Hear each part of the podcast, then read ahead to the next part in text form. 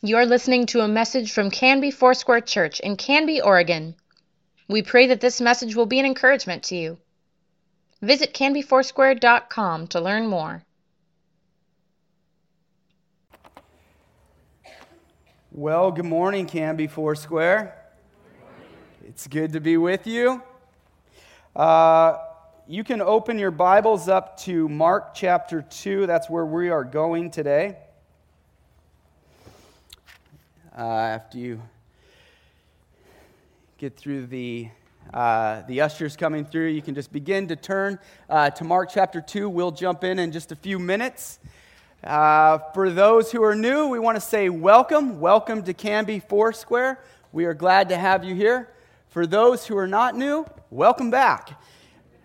We are in a, in a series right now. Uh, Pastor Ron, he started us on family life, and he gave uh, three principles to family life, and then he threw me in here. And then next week, you get his remaining uh, four for a total of seven principles of family life. Uh, he put me in the middle to build the suspense, waiting for Pastor Ron. And speaking of Pastor Ron, uh, if you think about Pastor Ron this weekend, please pray for uh, Ron and Annette. They are down in California and they have uh, gotten away to go see a Dodgers game, as you can see here. And Ron and Annette, they left yesterday and they are going back to Dodger Stadium to watch two games. And th- if you remember from Ron's story last week, this is the first date that him and Annette ever went on, I believe 41 years ago. And they're just back there uh, celebrating life and uh, taking some time off. Pastor Ron preached all through the summer, and he's just, he just took a break today. And uh, so you get Pastor Mark. All right, we are in a series on family life. And today's sermon, if you looked at uh, Mark chapter 2, you might be thinking, what does this have to do with family life? Uh, and after the service, you might think the same thing, but Ron gave me the message today and stepped away to LA, so here we are. Uh, as I think about family life, and I think about uh, what it looks like in our family as when I was a young single guy, that actually happened a long time ago, and then into being uh, a husband and into being a dad, and what has impacted my life. There is one message, well, there's a few of them, but there's one in particular uh, from Mark chapter 2 that has had a major impact in the way that I think about uh, life as a, as a disciple, as I think about uh, life with my family, uh, as a husband, as a dad. And it comes from Mark chapter 2. And today's message uh, we have titled, What, uh, we've titled it right here, What We Do is What We Believe. And then I put down there, Family Life, so that you know it's a part of the Family Life series. Um, what we do is what we believe. And why I find this important is because when we look at the life of Jesus, what Jesus actually did, what he did in his day to day life, that he would go to the least of these, that he would go to the, the last, the lost, the marginalized, that Jesus would spend his life not only preaching and bringing the message, but actually living this out. This has a tremendous impact on the way that we think uh, and the way that we live our lives, the way that we do things. For instance, um, I could talk all day long how I think a, a balanced diet and exercise are a great way to live our lives. That's a good idea. But if I miss a lot of days at the gym and you just see Mark down at Burgerville every single lunch or heading to Taco Bell, you might think, Mark, do you actually believe that a balanced diet and exercise is good for your life? Or another one I thought about if I talk about how much Jesus is in love with the poor and how the Bible cares about the poor and the needy and the least of these, and you were to look at my life in the way that if you were to maybe look in my garage or you look in my closet uh, and you see the stuff that I acquire, if you looked at my bank account, does that actually line up with what I, what I think is right? If Jesus says it's better to give than to receive, does my life actually look like that? Because what, what I do is actually what I believe. I could tell you Bible verses. I went to seminary. I learned how to say Bible verses to congregations. Uh, I could tell you a lot of things that I believe, but really what I believe is what I do. So we, as we get into this message, I want you to think about that. And today we're going to look at uh, four characters in the Bible that uh, none of you probably know, none of you know their names. Uh, a lot of us don't look at the in Mark chapter 2 when we talk about Bible heroes, we don't go, "Oh, Mark chapter 2. Those four no-named people." Uh, no, what we do is we kind of make heroes out of I want to be a Paul. I want to, you know, I want to be a Peter. I want to be one of the apostles. You know, they took, uh, they took the message of Jesus all the way to their death. We look back and you know, Moses and Elijah and Elisha, and we look at these key people and we think, man, look at those heroes of the faith. What I have found interesting over my years of studying the Word is uh, the, the people in the middle. You know, we, we get really familiar with the 12, right?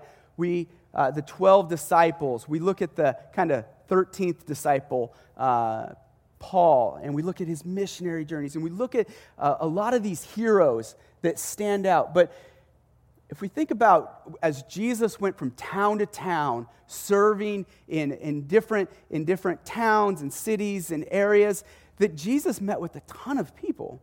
That there were people that came and they were in the crowds and they actually believed. That Jesus, that yeah, he had an inner circle of 12, but we see uh, that uh, by his ascension that there was 120, and then there were greater that believed in him. And so I'm always interested what did faith look like for those that we don't, we don't see so often, we don't hear about? And today's story, we get a glimpse into that in Mark chapter 2. So if you could read along with me um, in your Bible or device, um, we also have it on the screen, I believe. Uh, I will read, and then we will jump into this story. And when, and when he had returned to Capernaum, after some days, it was reported that he was at home and many were gathered together, so that there was no room, not even at the door. And he was preaching the word to them. And they, be, and they came, bringing to him a paralytic carried by four men. And when they could not get near him because of the crowd, they removed the roof above him. And when they had made an opening, they let down the bed on which the paralytic lay. And when Jesus saw their faith, he said to the paralytic, Son, your sins are forgiven. Now, some of the scribes were sitting there and questioning in their hearts, Why does this man speak like that? He is blasphemy. Who can forgive sins but God alone? And immediately, Jesus, perceiving in his spirit that they questioned within themselves, said to them, Why do you question these things in your heart? Which is easier to say to the paralytic, Your sins are forgiven, or to rise, take up your bed, and walk? But that you may know that the Son of Man has authority on earth to forgive sins, he said to the paralytic, I say to you, rise, pick up your bed, go home. And he rose and immediately picked up his bed and went out before them all, so that they were all amazed and glorified God, saying, We have never seen anything like this. I am going to be honest with you this morning. This is one of those passages to me where I have to keep reminding myself 35 minutes, Mark, 35 minutes. Uh, I, and, and you guys, you guys might uh, just be the first the first sermon, the first hearers of the sermon, where I'm really excited. Uh, this sermon is, is in me. This is a sermon that I think about. This is uh, a passage that I, I deeply, deeply love. And I want to paint this picture for you guys that when we think about this passage, this is the scene that's going on. So, in Jesus' ministry, we have uh, the Gospel of Mark, and we know that there are four gospels or the good news of Mark. It's four takes, four different perspectives on the life of Christ. Uh, we, have, we have Matthew, and he's, gonna, he's going to look towards the Jews. It's going to be a new law. His, the book's broken up into five sections. It's going to remind uh, the New Testament believers of the law, the Torah, the first five books of the Bible. And then we have uh, Mark, who's most likely the first gospel. And Mark is this short uh, gospel that's uh, uh it's fast. It's only 16 chapters, so if you want to get through it really quick, you read Mark. Uh, you're going to feel a sense of urgency a repeated word is immediately, and immediately people came out, and immediately Jesus went off, and Jesus is going in and out of the wilderness, coming back into Capernaum, and he's, he's traveling around. It has a sense of urgency. And then uh, Luke, it's, gonna, it's the only gospel written from a Gentile, not a Jew, uh, who's just, he's a physician and he's writing an account of what's happened for another guy named Theophilus. And then John, it's just John, uh, where he's going to write to the whole world. John is writing to everyone, that and he's going to prove to them that Jesus has been in existence forever. Well, in Mark, right here, we have Mark, and this is the first half of Jesus' life where this is the veiled Messiah. This is what uh, Jesus is going to heal people, and he's going to turn them away and say, Don't tell people, uh, people will come up and demons uh, will come up and say, I know who you are, you're the Son of God, and he'll shush them. Uh, after healing people, he'll uh, say, Don't spread the word, as if when you couldn't walk before, you're supposed to walk around and go, Nothing happened. Nothing happened. My whole life, I haven't been able to walk, but nothing happened. No, the word was spreading, but it was a timing issue. And then in Mark chapter 9, at the Transfiguration, where Jesus is there on the mount with Moses and Elijah. Um, there's a transfiguration that happens, and then the rest of the book is the, is the, is the unveiled Messiah. He went from veiled Messiah to the unveiled Messiah. And this is taking place where there's just buzz in the air about Jesus. People know who he is. They're seeing signs and miracles. There's wonders happening. And so people hear about Jesus. So Jesus is going to go in and out from the wilderness into Capernaum, which is kind of his home station. And, most likely it's a reference when it says he came back to his house. It's probably Peter's house from chapter 1, verse 29, that we know that this is Peter's house.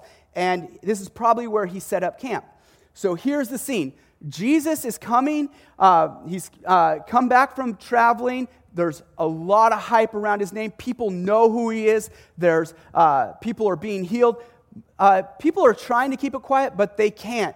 He is known. And he comes in and he's teaching. And it says that Jesus is preaching, most likely the message that he's always preaching that's the kingdom of God is nearer than you think. Jesus is preaching, and it's a sold out crowd right? Uh, there's the, the house is full. Most likely, uh, these houses at the time held around 50 people or so, but the house is packed. So much so that uh, the outside of the house, they're probably lined up at the windows listening in. The door is open, and these are just small clay looking huts with a flat roof. And the, no, there's nobody getting in, and there's four friends. And all we see is we see these four dudes that grab their buddy, right? And they, they have their friend on a stretcher, four on a corner. We know how this goes. Picks up, and they're going to take their friend to this house. And think about the nuances that we don't see in the story. Did the friend want to go? Was this friend even interested? What did they tell their friend? What kind of friend is this? They said, Hey, dude, you're a, you're a paralytic. I don't know what that means except for the fact that you can't walk. We, we don't know what, what he had, if uh, he was paralytic from birth. We don't know the situation. The story also occurs in Luke chapter 5. And these friends, they come to him and they say, There's a guy we got to get you to. Maybe this guy's heard about Jesus. Maybe he hasn't. Maybe this guy has tried some faith healers. Maybe his whole life he's been trying new medicines. He's been trying all the, the natural remedies. Maybe he's gone to other faith healers. Maybe he's just tired.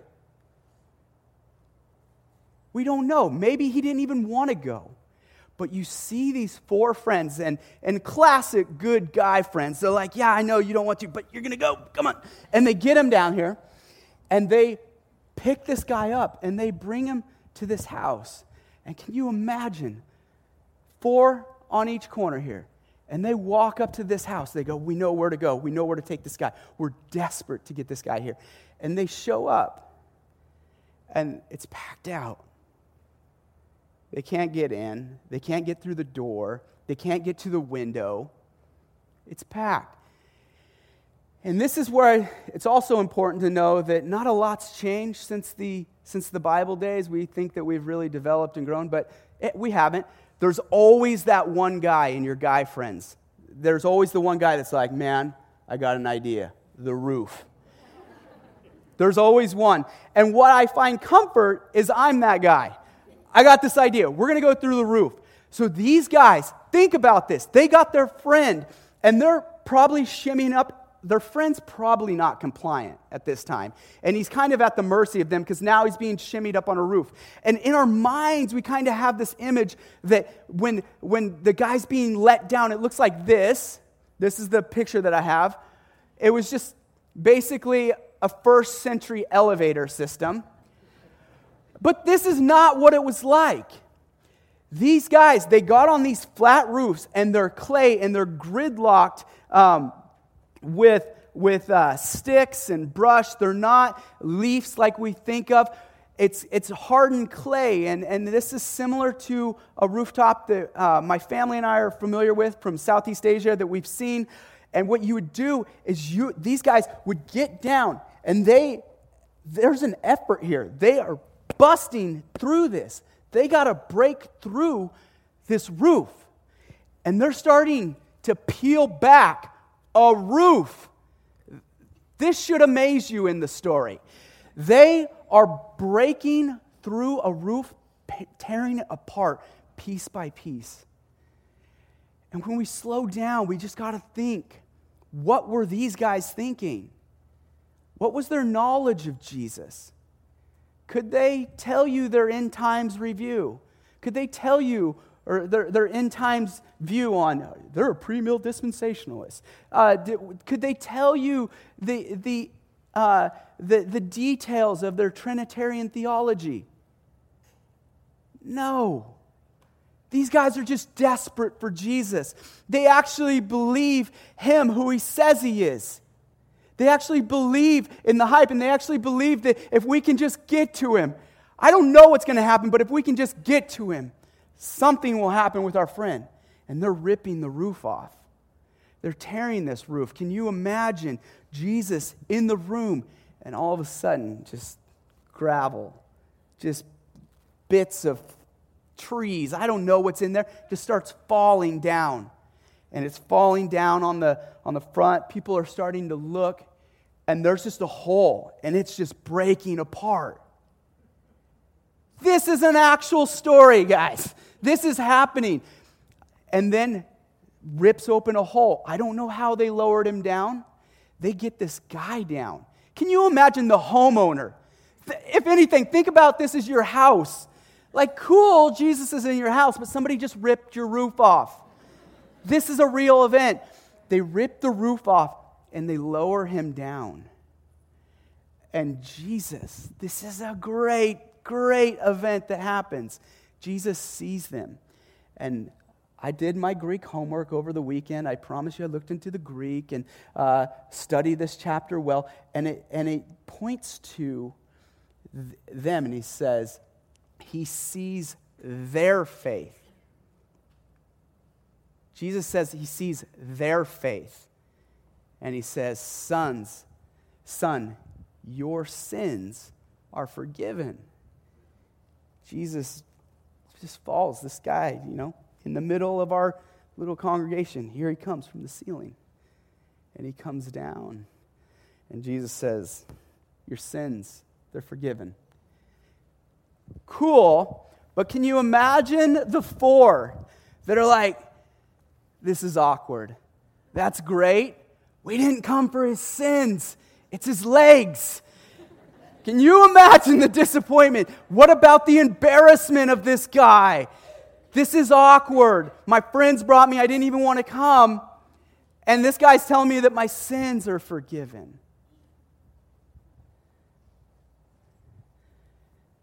And Jesus, there's so much rich, rich teaching from this passage. He looks at him and says, Son, your sins are forgiven. And then we see in the, in the book, uh, in, mainly in all the Gospels, but particularly in the book of Mark, what we always want to do, we want to identify with three groups of people. We want to identify with the, um, the religious leaders of the time, with the disciples, and the crowd. Those are three groups of people that you want to keep your eye on throughout the Gospels. Those are the ones that are, um, that are kind of always in all the scenes, all the stories that are being told. Those are the ones that you really got to keep your eye on and see what role that they're playing in the story. And in this one, we see that the religious leaders of the time, the scribes, they're looking on and they're looking smug in the back. And we all know the type that, you know, this probably wasn't as big of a miracle that Jesus could tell that they didn't like him. Uh, you kind of see it on people's faces. And Jesus looks back and he can tell in their hearts. Jesus sees in their hearts. What, and he says, I can tell that you guys don't like this. What's your deal? And he says, You speak blasphemy. Now, I got 30 minutes, so I got to be real careful here. I could slip off into a tangent here, but um, there's a lot of talk today in in uh, pop culture and rethinking Jesus on, you know, did Jesus ever really say that he was God? Man, he'd go away and people would kind of say that he's the Son of God and say, go away and watch your mouth. And did he ever really say he's God? Guys, he said he was God right here from the beginning that what he is being blamed for, they don't even care what is happening, but he is doing things like God. He is forgiving sins. And in the Jewish system, that there's only one person that forgives sins, and that's God. And Jesus here is saying, Son, your sins are forgiven. And he goes on, and they said, This is blasphemy. This is ultimately why Jesus was killed. Wasn't killed because, you know, he, he ruffled some feathers politically or ruffled some feathers of, of, of kind of the, the religious norms of the time. He was killed because his claims to be God. That he goes, he talks in third person that the Son of Man, we see that he says that the Son of Man can, can forgive these sins. A reference back to Daniel, where Daniel is referencing forward to him who will come. Jesus here, he is without any shame. He is saying, I am God. Everybody in the crowd knows exactly what is happening. Why do you question these things in your heart? Which is easier to say to this man, Rise up and walk, or to say your sins are forgiven? This, in this portion of the text, I picture Jesus. You gotta, you gotta stay with me in the story, the loose interpretation. But I picture Jesus with a little bit of first century Jewish Jesus swagger.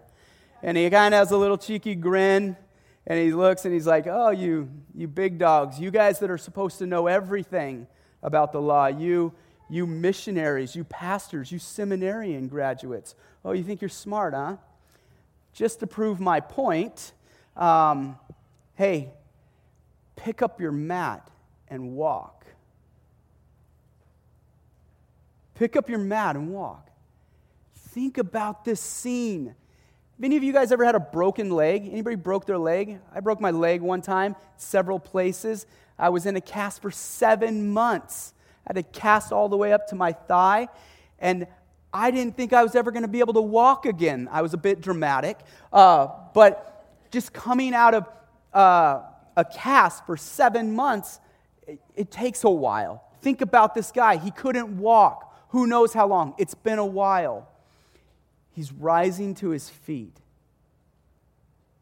Has he ever done that before? Is it from birth? He stands to his feet. People are looking, what is happening? and he begins to take his first step. Have any of you guys have toddlers? You see kids learn how to walk? It takes a bit. This wasn't a fast process. We see it written down in real time. Oh, chapter two, chapter three, moving on. But these things took time. This guy stands to his feet and he, he does what Jesus tells him to do and he picks up his mat. And he just went from the guy that came from the hole in the ceiling and he just walks through the crowd. He just walks into the, through the crowd and out the front door. And what's interesting about this story, friends, is that this guy came for a short term fix. He wanted his legs to be healed. He came and said, Jesus, I have this apparent need, this immediate need. But Jesus first fixes an eternal problem. Before he heals uh, a problem that he comes with, he says, I'll heal you eternally. Your sins are forgiven. The man walked in a sinner and he left a saint. He walked in and, and he, he was lowered in and he walked out of the room. And, and there is so much rich teaching here on the God man, Jesus. But what I want to draw our attention to is the faith of these four that we read about this story, what would we have, what would we have seen? What if these guys didn't have this kind of faith? What if these guys wouldn't have been those friends that picked up their friend and drug him to this, uh, this Jesus? What remind, this reminds me in our family life, when I think about a family life series, that this is sometimes all that I got. Pastor Ron asked me to teach on family life, this was the sermon that came to my mind. Because sometimes I don't have it together as a dad. Sometimes my kids' questions get really hard. Yeah, there's a talking snake in a tree. Why do you make a snake in a tree? Like, couldn't have figured it out a different way, and there's a flood, and it killed everybody, and, and Jesus is all powerful and all good, but there's eternal hell. Like, those questions get hard. I don't always have it together. I don't always have a pat answer. And I'm reminded by these four of pointing my kids to Jesus. As a husband, I don't always have it together. I don't know what to do. When it, when it gets really hard to love my wife as Christ loved the church, that's a tall order. And I don't know. There's, a, there's, there's hard stuff that comes up. There's, my, you know, just a year ago, my mother in law unexpectedly passed away, and I sat there utterly useless, seeing my wife just go through suffering. I didn't know what to do. The only thing that I have sometimes is to point to Jesus. I don't know what to do in this situation, but point to Jesus. I don't know what I can do for some of my friends that that they don't seem to want to know about the claims of Christ. All I know that I can do is be desperate like these guys to get them to Jesus. These guys didn't have it all figured out. They didn't know all the right answers, but they knew who did have the right answers. All we got to do is get them to Jesus. And I want to encourage us this morning, church. Would we be desperate to see people come to Jesus? I all the time. I, I'm that guy that sits on an airplane, and I love to sit down next to somebody. I, I, I because I'm an outgoing person and kind of naturally evangelistic, I'll sit in my seat and I'll just sit there and I'll wonder who's going to sit here? Who's going to sit down? And I'll sit down, and like clockwork, somebody will sit down and go, Oh, what do you do? Yeah. Uh, well, I was a former missionary when I went around t- telling people about Jesus in other countries, and now I'm a pastor. It's not, it's not on the high end of the cool radar. And I'll sit and I'll listen to people, and they will tell me about why they don't believe in God. And I'll say, Oh, yeah, why don't you tell me about that? Tell me about this God that you don't believe in. Um, well, I don't, I don't believe in a bigoted God, a God that hates this group of people and loves this group of people and pushes away these types of people. And I don't believe in a God that's like this and that. Sweet. Me neither. I don't believe in that God. But let me point you to my God. Let me point you to the Jesus of the New Testament.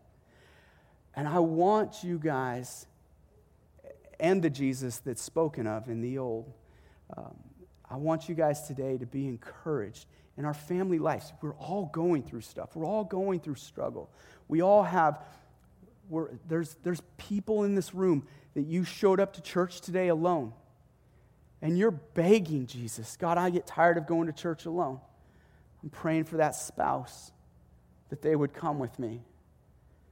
Some of you, you have kids that, man, Lord, I grew them up in the way of you, and it seems like they're not coming back. You're praying for your kids. Some of us, we just have life, life's happening. And I would just beg you to keep coming into that relationship with Jesus. Keep pointing others to Jesus. You keep coming to Jesus. And Jesus might not on the surface be doing the, the work that you think you need, but he's doing a greater work. He's continuing to say, Your sins are forgiven. Uh, I would like for us to close uh, right now in prayer. And as we pray together, uh, just have a heart posture towards those that we're just saying, Jesus, would you, uh, we just want to continue to point this person to Jesus. There's somebody in our minds and our hearts. We want to continue just to point people to Jesus. Lord,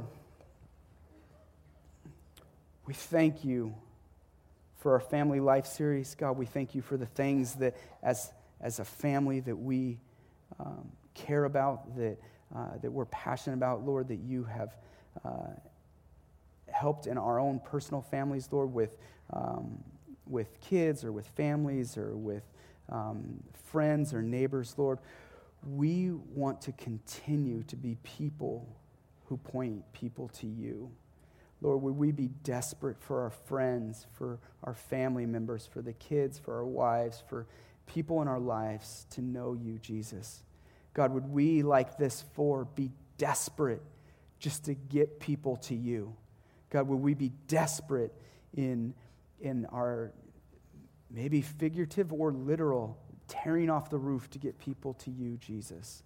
God, I pray that you would help give us a desperate heart for uh, having people to see who you really are. God, I thank you for Canby Foursquare. I thank you for this church. I thank you that um, they're some of the kindest, uh, just best humans I've ever met, salt of the earth, Lord. And I pray that we would continue uh, to salt this earth with your name, Jesus, continuing to bring people into your presence. We love you, Jesus. Amen. Thank you, church. Thank you for letting. Thank you for listening. Please let us know if you have questions or would like us to pray with you.